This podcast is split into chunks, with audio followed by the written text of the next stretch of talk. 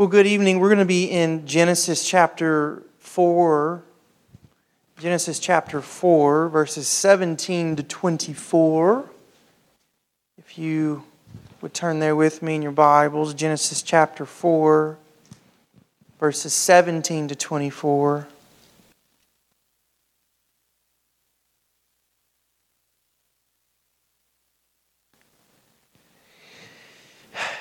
Starting in 17, Cain knew his wife, and she conceived and bore Enoch. When he built a city, he called the name of the city after the name of his son Enoch. To Enoch was born Irad, and Irad fathered Mehujael. Mehujael fathered Methushael, and Methushael fathered Lamech. And Lamech took two wives. The name of the one was Ada, and the name of the other Zillah. Ada bore Jubal, and he was the father of those who dwell in tents and have livestock. His brother's name was Jubal, and he was the father of those who play the lyre and pipe. Zillah also bore Tubal-Cain, and he was the forger of all instruments of bronze and iron. The sister of Tubal-Cain was Naamah. And Lamech said to his two wives, Ada and Zillah, "Hear my voice, you wives of Lamech. Listen to what I say. I have killed a man for wounding me, a young man for striking me. If Cain's revenge is sevenfold, then Lamech's is 77-fold. I read that passage earlier this week. I had been going through Genesis on my own. And so I was studying that, and I felt moved upon by the Lord to preach that. And I decided that earlier in the week. And then a very dear lady, she serves at the pregnancy center, and she said, "It's Father's Day this weekend. What are you preaching?"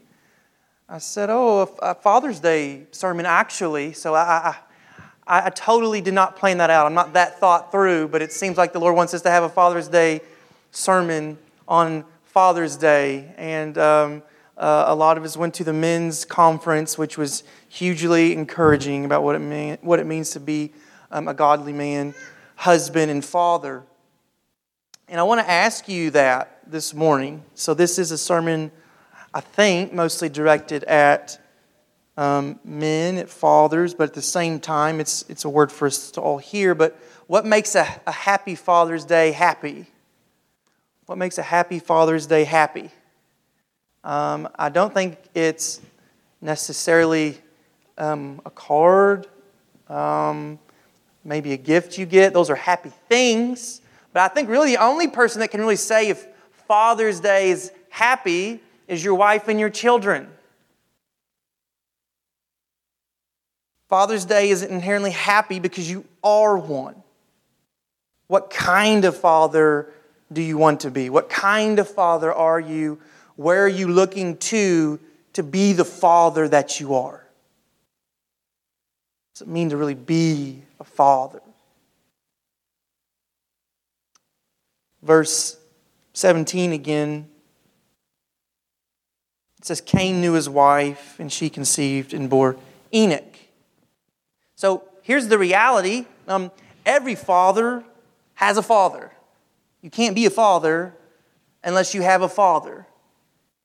Someone shaped you and formed you and kind of made you who you are in a lot of ways, even if you didn't have a father around. Someone or something kind of filled the role of what informed you, what it means to be a dad. And Lamech is no, different. It's no exception. Lamech's heritage is Cain. That's his great-great-great-great-grandfather. So he's not that far removed. This is his lineage. This is his line. And when we look at who Cain is, we look back and we remember that Cain is someone who gave an unpleasing sacrifice to God. We see Cain as someone who, for his own purposes, murdered his brother. In the New Testament, Cain is really personified as you know, the man of evil. Cain is the one who, Jude says, these false leaders, they're like Cain. They've gone in the way of Cain. Cain is, in 1 John, the evil person, the evil man.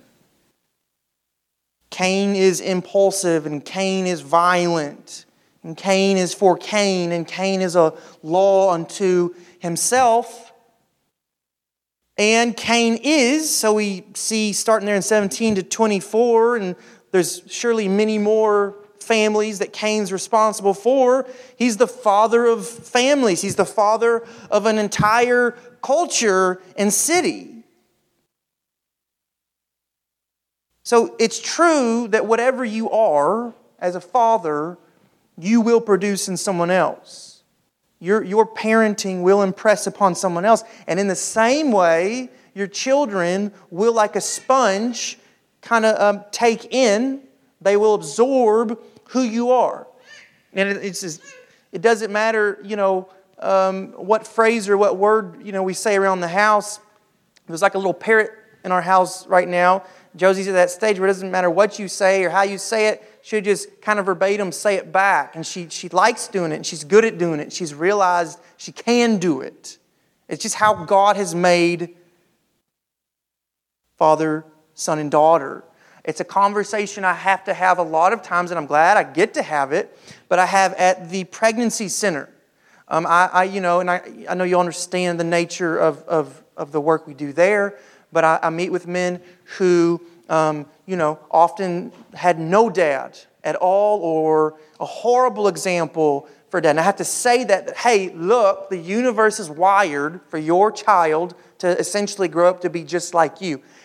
You know that. We're sitting in this room and you know you didn't have a good example. You're going to have to fight tooth and nail to be a better father.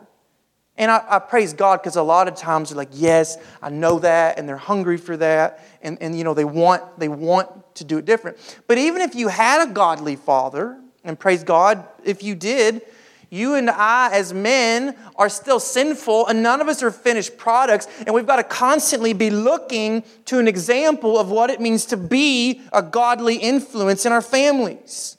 No one's got it figured out. Even if you had the best, godly parents, you're still in need of someone, something to look to. So what we see in Genesis chapter 4 here, starting with Cain, this personified person throughout the Bible is the one who's against God, is the gift of replication ruined. It's the gift of replication ruined. God wants us to reproduce ourselves and other people, but He wants us to replicate that which is of Him and like Him. And that's the difference. That's the difference. So what you see really, I think, ruined in Cain and ultimately Lamech here is masculinity. Masculinity. This is very much so, I think, in Lamech, a picture of false masculinity. And so the question is, are you striving towards an idea of masculinity that you saw maybe in an earthly parent, or just kind of what you're making up on your own? Or are you doing this? And these are our two options. We can do that, or we can look to the Father. And the wonderful thing about the Father is He gives us a perfect example in His Son, Jesus. So if I really want to know what it means to be a godly father, I can see the Father. And where did Jesus tell us I can see the Father? Jesus said in Him. Jesus said to see Jesus is to see the Father. Violence is not manly. That's my first point. Because Jesus said, turn the other cheek.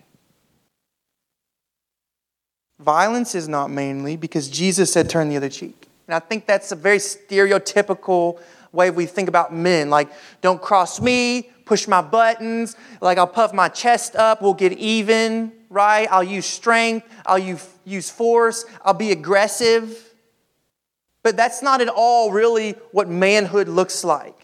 That's not what it means to really be masculine God's way.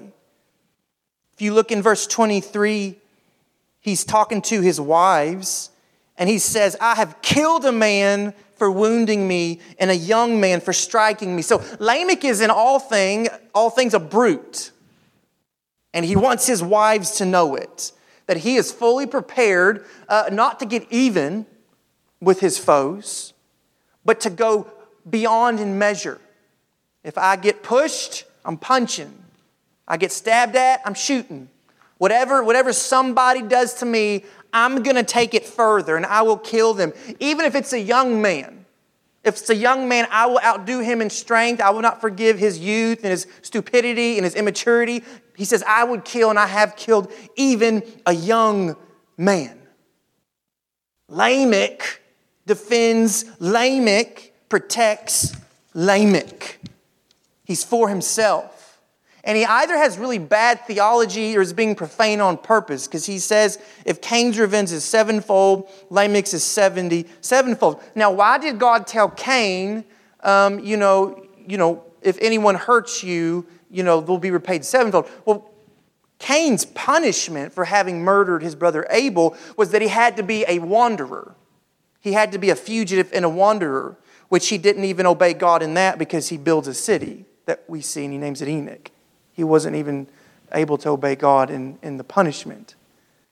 So that was something of God saying, hey, I am judge, I am justice, and this is the punishment I've given Cain. That was not some badge of honor, as Lamech's taken it to be, either that God is, he's given Cain and Milon some special sense of protection and I can do what I want to do and we're protected. No.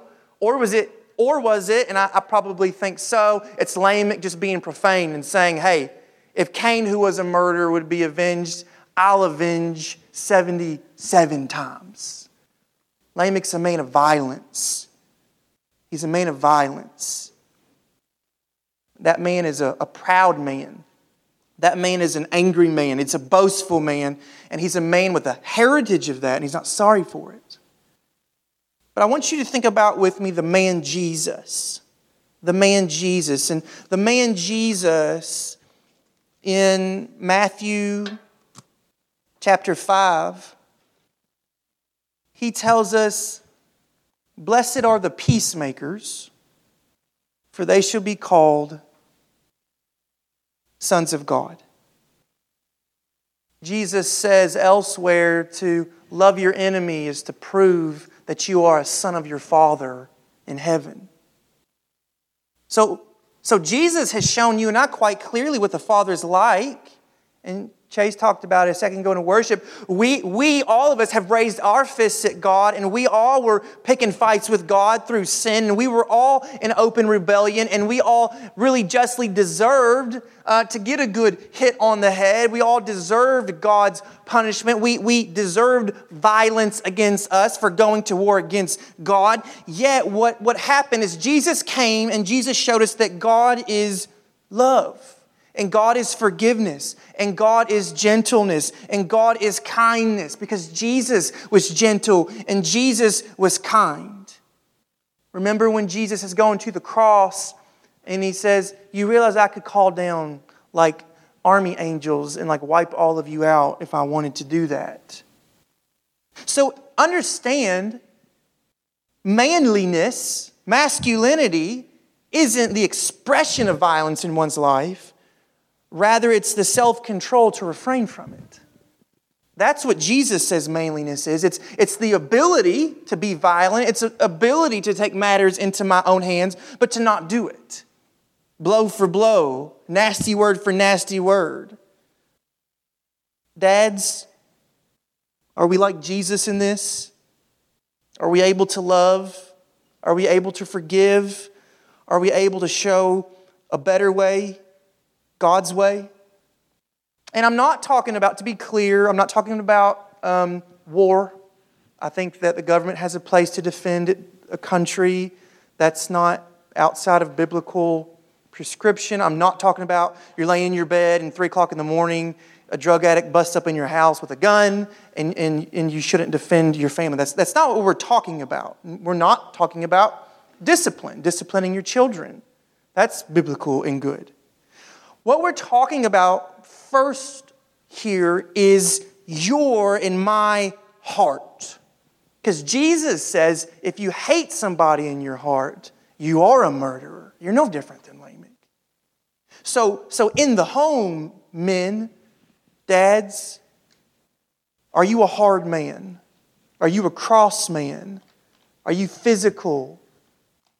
Are you hateful and violent with your words? And no, I'm not sitting around all week wondering like, oh boy, I hope someone this week doesn't get so mad and they kill somebody. That would be terrible. Now, crazy things happen. That's not the concern. Here's the concern. Here's the issue for you to discern.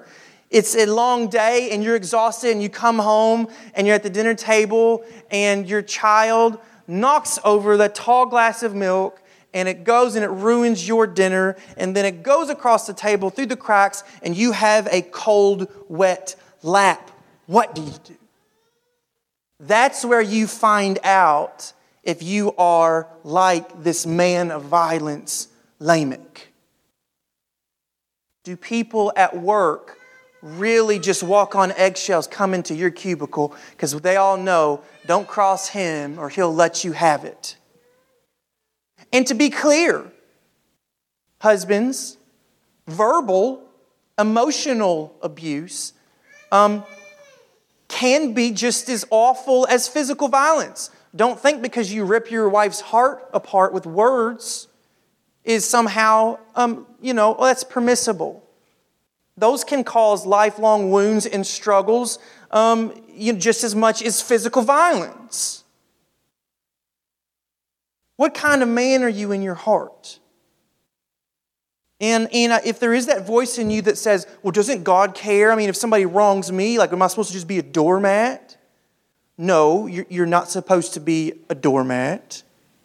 The Word of God says to us, though, beloved, never avenge yourselves. Leave it to the wrath of God, for it is written, vengeance is mine, I will repay, says the Lord. To the contrary, if your enemy is hungry, feed him. If he's thirsty, give him something to drink. For by so doing, you will heap burning coals on his head. Do not be overcome by evil, but overcome evil with good. Cain was overcome with evil, so he killed. Lamech's overcome with evil, so he's a man of violence. Again, I say to us, men, and I'm not saying that women can't struggle with aggression. I'm not saying that, but I think it's just written in nature, men are generally more aggressive and violent. Are you going to be like the man Jesus and show mercy because you've been shown mercy by God? Are you going to be aggressive and overly harsh with your wife and children, or gentle because Jesus is gentle? Are you going to defend your name and self at all costs? Or are you going to believe that God is the Chief Justice who sees all things through to the end and in whose core all things are balanced and right? And I want to be clear, I'm not talking about like, just be a good dad, just be really nice, because that would just be, I think, empty moralism for me to tell you to just try your best to be a better dad, and I'm not saying that. I really just want to say one thing to you in this whole sermon, and that is, dads, if you're going to be a dad like your Heavenly Father that pleases Him, here's what we've got to do, and that's look to and believe in Jesus, because only Jesus is the true man of peace. Only Jesus can love and be kind and be gentle when the sinful flesh wells up to be violent and aggressive and cross. You don't need some special magical book on how to be a great parent. What you need is Jesus. You need Jesus. I need Jesus. You need to choose Christ, and in choosing Christ, you will find self-control. In choosing Christ, you will find gentleness. In choosing Christ, you will find forgiveness. Someone has said, the end never justifies the meanness. There's never a reason for meanness. Never at all. And so I want to invite you, fellas, again, to do soul searching here, because I think sometimes we can let things be passive, like, well, when dad gets mad, he throws keys across the house, or when dad gets mad, he kicks a hole in the wall, and everybody knows when dad gets mad, he's going to raise his voice and slam doors. Like, don't let that be okay. Like, don't let those little things, like, oh, that's just a personality fault. It's not a personality fault. It's evil. It's Cain. It's you not surrendering to Christ when and where you should be. And I think we grasp for like excuses. You know, like, I got Irish blood in me. Like, no, you don't. You got Cain blood in you. Like, stop. Stop sinning. How about that? And if you've had a bad example, okay, guess what? Jesus gives you power over your bad examples in life. Seek to be like Christ. Repent. You know, the interesting thing about David, when he does what he does with Bathsheba, he doesn't say, Lord, I've sinned against Bathsheba, which surely he had. He sees his sin as chiefly against God. He says, Lord, against you and you only. So repent to God for what you have done and ways you've been, just a barbaric buffoon in your own home. And then go to your wife and children and say, guys, this has got to change. Bear the fruits of the Spirit, not of the flesh. And you do that not by trying harder, but by believing in Jesus and asking Christ to fill you up. What kind of father, husband do you want your son to be? Because let me tell you, you're making them who they're going to be right now. We are making our sons right now. What do you want to be remembered as? What do you want to be remembered as? Now, look, no one's perfect. And just as sure as I'm standing here, if my children are adults, they'll have, some unpleasant memories, perhaps, of something I said or did, or some bad, trait in me. I get that. No one's perfect. But wouldn't you want over that, dads, for your children as adults to say, man, Dad was gentle and kind. Dad was like Christ. He wasn't a harsh, aggressive man. So Lamech's the man of violence, but I want you to see, secondly, Lamech is a man of self-serving pleasure. He's a man of self-serving pleasure. Notice in verse 23, it says, Lamech said to his, not wife, he says to his wives. How quickly has Lamech disobeyed God? It was only a few generations before him that God had said to Adam and Eve, a man shall leave his father and his mother and hold fast to his wife, and they shall become one flesh. He didn't say men and women, a man and women, or women and a man. He said, a man and a woman shall become one flesh. That's God's good design. And when you think about polygamy or polyamory, those things in the Bible, they never work out. Ever. Because it's not a part of God's plan. You look at the life of Solomon, and Solomon gets more and more wives, and what's it do? It leads him into idolatry. You look at Abraham and his wrong decision to try to get an heir through Hagar, and that causes so much conflict for Sarah, and she sends Hagar away and treats her wrong. I mean, there's these just obvious like romantic problems when you get involved with more than one woman. Think about King David. I think it was Charles Swindoll. Either Charles Swindoll or Stephen Davies, one of them had said this, and I thought it was really good. You think about King David. King David, he already had 6 wives by the time he got to Bathsheba. Now, you could think, well, if I had more wives, well, that's more satisfaction. It's not true. It's the opposite. The more you have, the more you want. The more you have, the more you want. And what we see in David is a just one more kind of mentality. And it's not God honoring, and it's not God's plan. And you know what? Sin's like that, isn't it? Sin is never enough. Just one more time. Well, let's make it a little more creative. I'm bored with that. Let's do something else. Let's do something different. Sin always perverts itself into a worse kind of sin. More and more and more and more. Think about Jacob and Leah and Rachel. Now, Jacob didn't ask for that, but he got himself into that mess. His life was full of turmoil. Leah and Rachel are at a constant battle for his affection. They're at a constant battle to see who can have more kids. It's a mess for Jacob. God gives marriage then for a quite different purpose than Lamech's trying to use it. Marriage is that arena where husband, yes, wife too, but again, I've got men in mind here. You learn to lead your families by dying to yourself. You learn to serve others and do what's best for them and die to momentary pleasure. You're living for their welfare, not your own. It's in that singular devotion that a man says to a woman, I will give up me for you, which preaches the gospel. Because one man being committed to one woman, Paul tells us, is that beautiful story of Jesus being committed to his church and that church surrendering to his wonderful spiritual leadership. So that's the beautiful picture. Marriage, unfortunately, exposes our sinfulness, men. Because when you're asked to die to your sinful nature for the sake of someone else, you're constantly finding that sinful nature saying, no, let's do it my way. I want what's best for me. So marriage between a man and a woman, what's it do? It makes us holy when we seek Christ in it. Lamech is something completely different. Marriage is a means of pure pleasure and selfishness. He takes more than one woman, which I think immediately objectifies them as objects. And it's for pleasure. It's not for them. It's not what's best for them. Two women to be married to a man. It's what's best for him.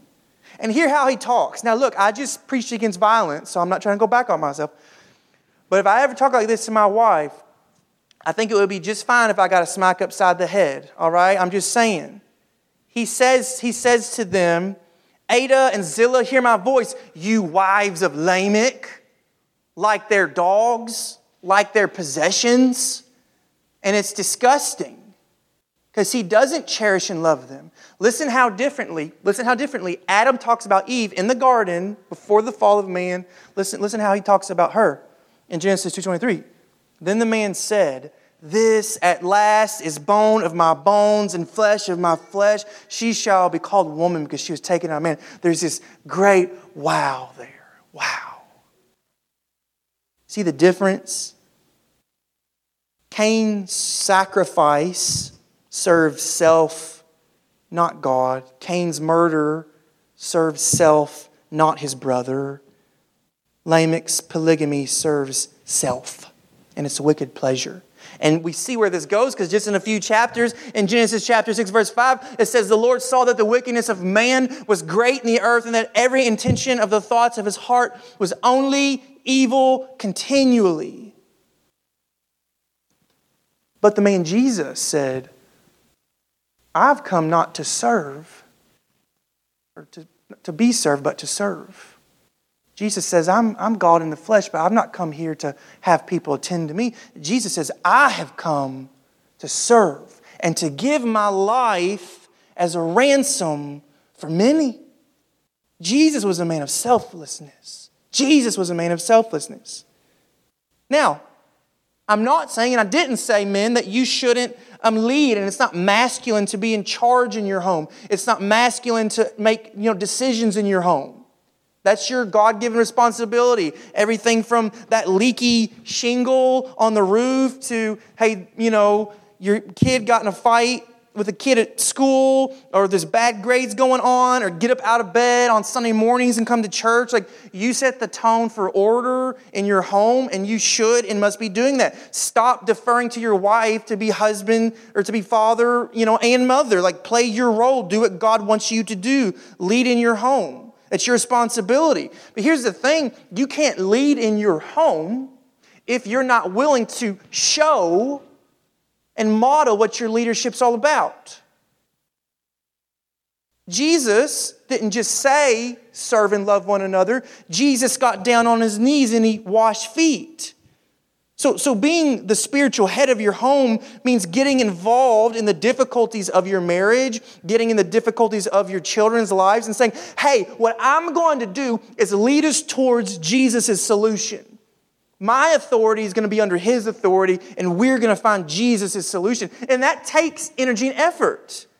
It's much easier to just, I'm going to go in my, whatever, if you got like a man cave or an office or whatever, I'm just going to let my wife deal with it, or I'm too tired to like use words and talk tonight, or I don't want to have like a really long, drawn-out conversation about where my wife is spiritually, how I could help her like run the home better, our finances, financial burdens. I don't have time to play with my kids. I don't have time to, read with them. I don't have time to do parenting and discipline because, I'm so important. I've got all this going on. That's you saying yes to you and saying no to the people that God has called you to lead. And again, I'm not saying you just be a better dad because you can't. Seek Christ. Ask Christ to lead you in His selflessness. That's the only way. That's the only way. Someone has said 1/2 of our problems comes from wanting our own way, and the other half comes from getting it. Friends, the good news of the gospel is God doesn't give us what we want. He doesn't let us have what we want. He breaks in and says, hey, living for self, living for sinful pleasure, that's so momentary and it's so empty. But the gospel reorders our hearts and lives, and it shows us that loving God and loving people, that's what it's about. There's satisfaction, there's fulfillment in loving God and loving people. And again, I want to say to us, men, your home is the first place where you should be doing this. We've got to be doing this. John says that's really a proof if you're really a child of God, is if you love well. Are you like the man of selflessness or the man of selfishness? Selflessness, selfishness. Same thing. When you think about being an old man, what do you want your kids to remember? All right, well, Dad did his own thing. We were more like roommates, like lived under the same roof, and we talked, but he wasn't there. He wasn't there. That's a lot of people's story. It's a lot of people's story. Brothers, God has called us to something far more weighty and of eternal significance, and that is parenting our children, giving up self to invest and to pour into them. Are we doing that? Last point that I want to make to kind of attach to that. I want you to look at verse 16 in chapter 4. So we did 17 through 24, but I want you to have a 30,000-foot view of this passage, okay? And in chapter 4, verse 16, it says, "Then Cain went away from the presence of the Lord and settled in the land of Nod, east of Eden." And I think that's such a terribly sad verse. It's a terribly heartbreaking verse because it necessarily means it was away from the presence of the Lord that Cain was married. It was away from the presence of the Lord that Cain worked. It was away from the presence of the Lord that Cain had children. It was away from the presence of the Lord that he erected his city. It was away from the presence of the Lord that they decided on their government and how their government would function. It was away from the presence of the Lord that Cain lived his life. And so his son lived his life. And so his son lived his life. And so his son lived his life. Let me say to you, again, dads, if you're not willing to lead your family, somebody else is going to do it. And the sad reality is, they are. They are. Sometimes it feels like in the church, our kids are raised by TV and social media and peer influence, and they get a Christian perspective at home at best. It's a sprinkling of religion on the weekends. Look, I'm your pastor, and I hope that you value hearing me preach, and I hope you teach your children the value of hearing the pastor preach. I should be affirming the things you're doing all week long. That's what I should be doing. I cannot be everything your child needs spiritually. That's your role in a really big way. What kind of dad do you want to be? Jesus was a man who lived in the presence of God. Jesus was a man who spoke God, truth, everywhere he went, 24 hours a day. you know, I think it's interesting when you think about, you know, lineages and lines. I don't think most of us, especially as young as you think about your grandchildren. Like, I don't think about my grandchildren. Like, I'm still trying to figure out how to have children, you know. But it's amazing what you do right now is going to affect your children. It's going to affect your grandchildren. It's going to affect your children. It's going to affect your grandchildren. The psalmist tells the people, you need to teach your children so they will teach their children, so they will teach their children. In other words, if you don't faithfully preach the gospel to your children and raise up a godly generation, you're not affecting just your children, you're affecting your children's children and their children's children.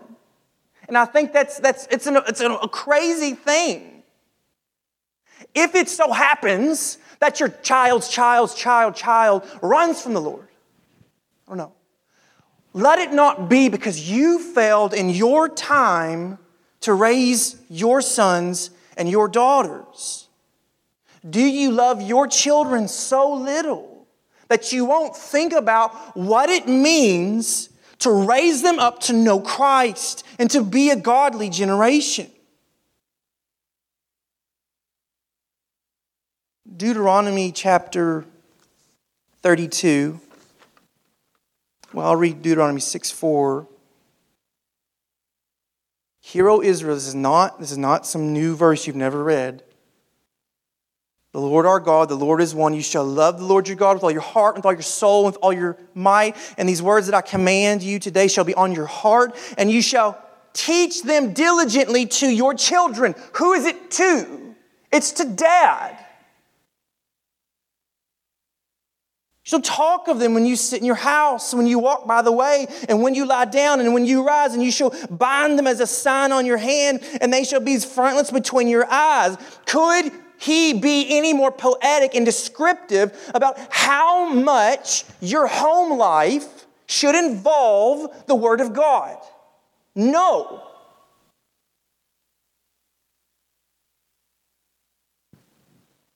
Proverbs 22:6. Train up a child in the way he should go, and even when he is old, he will not depart from it. And here I'll read this, the psalm passage I was talking about. He established a testimony in Jacob and appointed a law in Israel, which he commanded our fathers to teach their children, that the next generation might know them, the children yet unborn, and arise and tell them to their children. So that they should set their hope in God and not forget the works of God, but keep His commandments. We don't do Sunday school here. I don't know if we'll ever do that. If you're like me, you grew up in churches like where it was heavily programmed. There was a lot of stuff for your kids. And I'm not knocking it, and I'm not saying it's wrong. I'm just saying the facts of the matter, if you just look at stats, is it's not making a really big difference in the lives of people. That's just the facts. The facts of the matter are America is on a downward trajectory, and we have not discipled our children well at all. Because I think what we read is, and you should drop your kid off at Sunday school and hope the church does a good job. Because I didn't see that in Deuteronomy. But can we just be honest? That's how most people live. That's how most people live. So again, I want, and look, we've got to live this way, and I'm just as serious as nails about it. If we are going,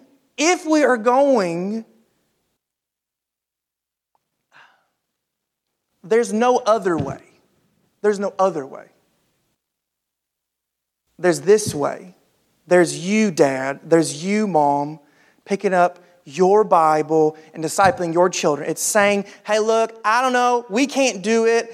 Like, you can't play sports because we've discovered at the end of the day, I don't have enough energy to open the Bible with you, and this has been going for a week, so I'm sorry, you're going to have to quit basketball. Sorry. Done. Like, hey, I don't know what it is, but you play video games, and that consumes your life, and we're, like, not in the Word. Guess what? We're going to set it on fire out in the backyard.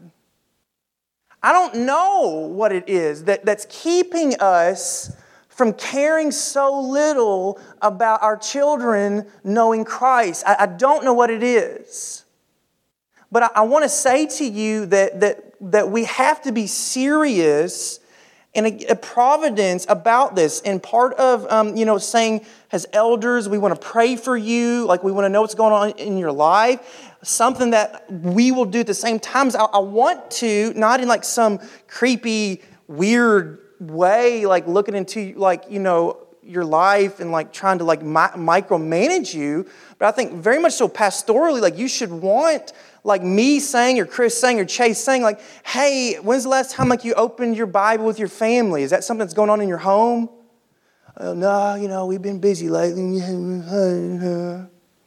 Like, what are we doing? Like, what are we doing?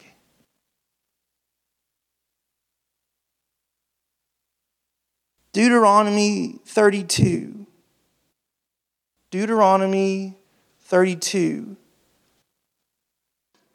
verse 45. He says, doing this, it is your very life. It is your very life.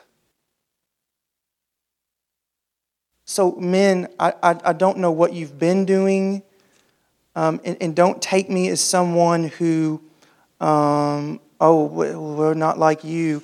I have failures in this. I just know it's important. I want to read a couple different things to you. One is from a man named Don Whitney. He says, yes, it should and does happen at unplanned teachable moments in the car, at bedtime, and so on throughout the day. That's wonderful. But it should also happen purposefully and without some regularity, structure, and purpose.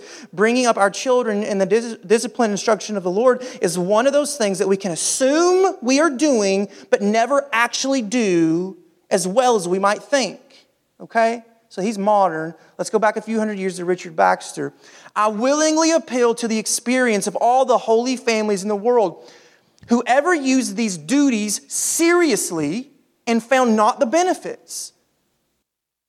What families be they in which grace and heavenly mindedness prosper, but those that use these duties? Compare in all your towns, cities, villages, the families that read the scriptures, pray, praise God with those that do not, and see the difference. Which of them abound more with impiety, with oaths, with cursing, with railing, with drunkenness, with whoredom, with worldliness and such? And which abound with faith and patience and temperance and charity and repentance and hope and such? And this is how I love this sentence. The controversy is not hard to decide. The controversy is not hard to decide. Friends, God makes things simple. It's funny how we're the ones that make it so confusing and messed up. It really is. It really is. So I'm begging you men, I know we're missing some guys today and hopefully they listen. I'm begging you to see your God-given responsibility as much as I am in the fear of the Lord, trying to take that up in my own home. I don't want to play church. I want you deeply to see your responsibility, again, in the words of Martin Luther, to see your church, see your home as your first church. It's on your shoulders. It's on your head. So I want to make it real practical, okay? I didn't technically have a budget line for this, and I did it without telling Kathy, so I didn't get in trouble yet. But look, I don't think it's fair. I don't think it's fair for me to say family worship is like it's just as important as Sunday morning worship, and then say, go figure it out, everybody. I don't think that's fair at all. So what I have here I did some research and found a few of what I think are the best resources to assist you in family worship, all right? And I think it's okay if it looks different for everybody. That's okay.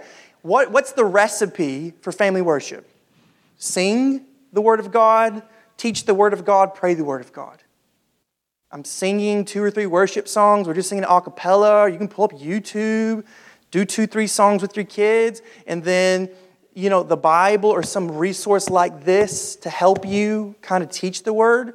And you talk about it for 10-15 minutes, and you pray that truth with your kids. And you do it every day, and you do it every day, and you do it every day. And after 2, 3, 4, 5, 6, 7 years, you have godly children, and it all amounts to how Christ is working in your home. It's God's plain plan. It's amazing. Someone at the conference was talking about God's made it really simple. He's given us like here's his book, and it's written out. Like just do it. So here's the deal. All right, here's the deal. If you have children, all right, certainly living in your home, pastoral authority, you're not allowed to leave today until you've looked through these. Okay, so these are models to be left here. You're not allowed to leave today until you have perused these. Now, if you're like, hey man, I got it. We're doing family worship and we're just soaring, cool. I bet that everybody could use a resource, though, sometimes, and I know I could. I have a great variety, okay? This one is called Family Worship Bible. If you're like, oh, that's cool, but I'm like biblically, I'm not there, I'm not sharp. Great. This is for every chapter of the Bible, like a 2-3 paragraph summary of what that chapter means for your life. And it's called the Family Worship Bible Guide. It guides you through Bible study to worship your family. Okay, it's super simple. It makes it that easy for you. That's one. Okay? Second one, Charles Spurgeon. I'm convinced that the use of a good catechism in all our families will be a great defense against the increasing errors of the times. He didn't know about trannies. Look, you do. And catechisms really weren't just a Presbyterian thing or a Catholic thing. They were a Baptist thing for centuries, and we've stopped at about, I don't know the exact time, but it stopped many decades ago. But they're scriptural truths. For example, when did our first parents continue to live in the condition in which they were created? Our first parents were left to freedom of their own will, but fell from their position by sinning against God. It's basic Bible truths, and you teach them to your children. So when you do these questions and they grow up, they get all this awesome doctrine in their head because you spent just a few minutes a day going through catechism. Okay, that's one great way.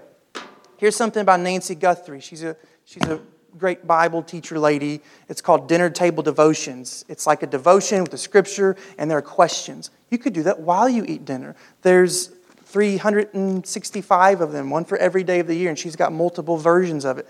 There's one. This one's really cool. It's called The Ology. So ology means the study of. So like theology is the study of God. Ecclesiology is the study of the church. Blah, blah, blah, blah, blah. But it's in really cool kid form, and you'll learn from this. It might be on the justice of God. It might be on what is a covenant. And there's a cool picture kind of explaining it and just a few words teaching you about it. So it's a really neat with some really cool art, and it goes through like all like systematic theology like at kids level. That's really cool.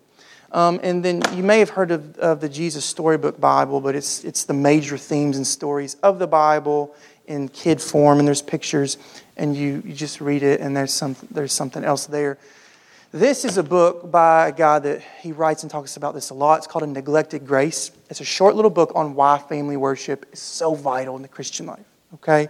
So that's a book you can buy. Here's the deal. If you're like, I want one or all those resources, but I can't stretch my money right now because I'm paying for gasoline.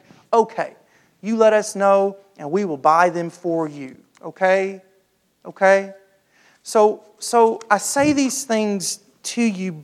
Again, I'm talking to everybody. Brothers, I'm talking to you. I'm talking to you.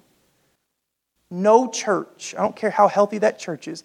No pastor, I don't care how good that pastor is, can carry the discipleship of your family on his back. It cannot happen.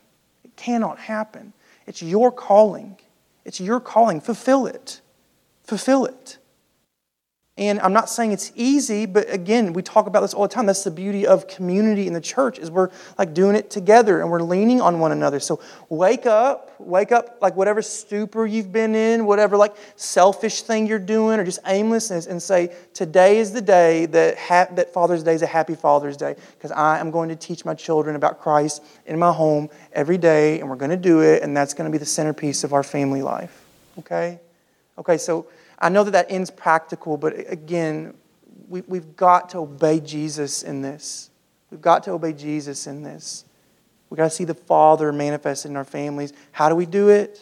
Looking to and obeying Jesus, because Jesus shows us what that looks like. And His Word teaches it so plainly and clearly. Okay? All right. I'm serious. You can't leave until you do that. Okay? But let's pray and we'll worship with the song. Lord, Bible was full of big stuff. lots of concepts and stories that just reveal to us, Lord, just how great and awesome you are. And Lord, we neglect it. We neglect sitting at the feet of Jesus. We neglect sitting at the feet of Jesus with our wives and children. Father, forgive us. Father, forgive us for living as though we don't know who you are. Father, forgive us for treating Christianity like it's just a small part of life.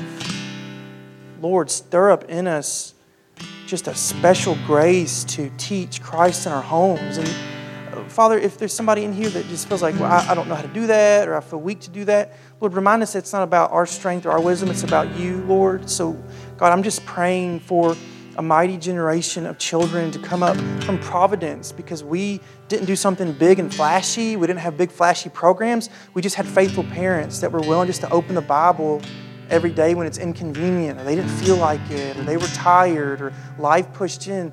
God, would you give us strength and power for this kind of obedience? We know that this pleases you, and we know that you would get all glory from it. So God, we give you ourselves, and God, we give you our children. Would you give us children so that we can give them right back to you? So Lord, that's what we want to do. We just offer up our children to you and say, take them, raise them up to be a mighty, godly generation of disciple-making disciples who fulfill the Great Commission, the Great Commandment, and bring you all the glory. Lord, we pray that in Jesus' name. Amen.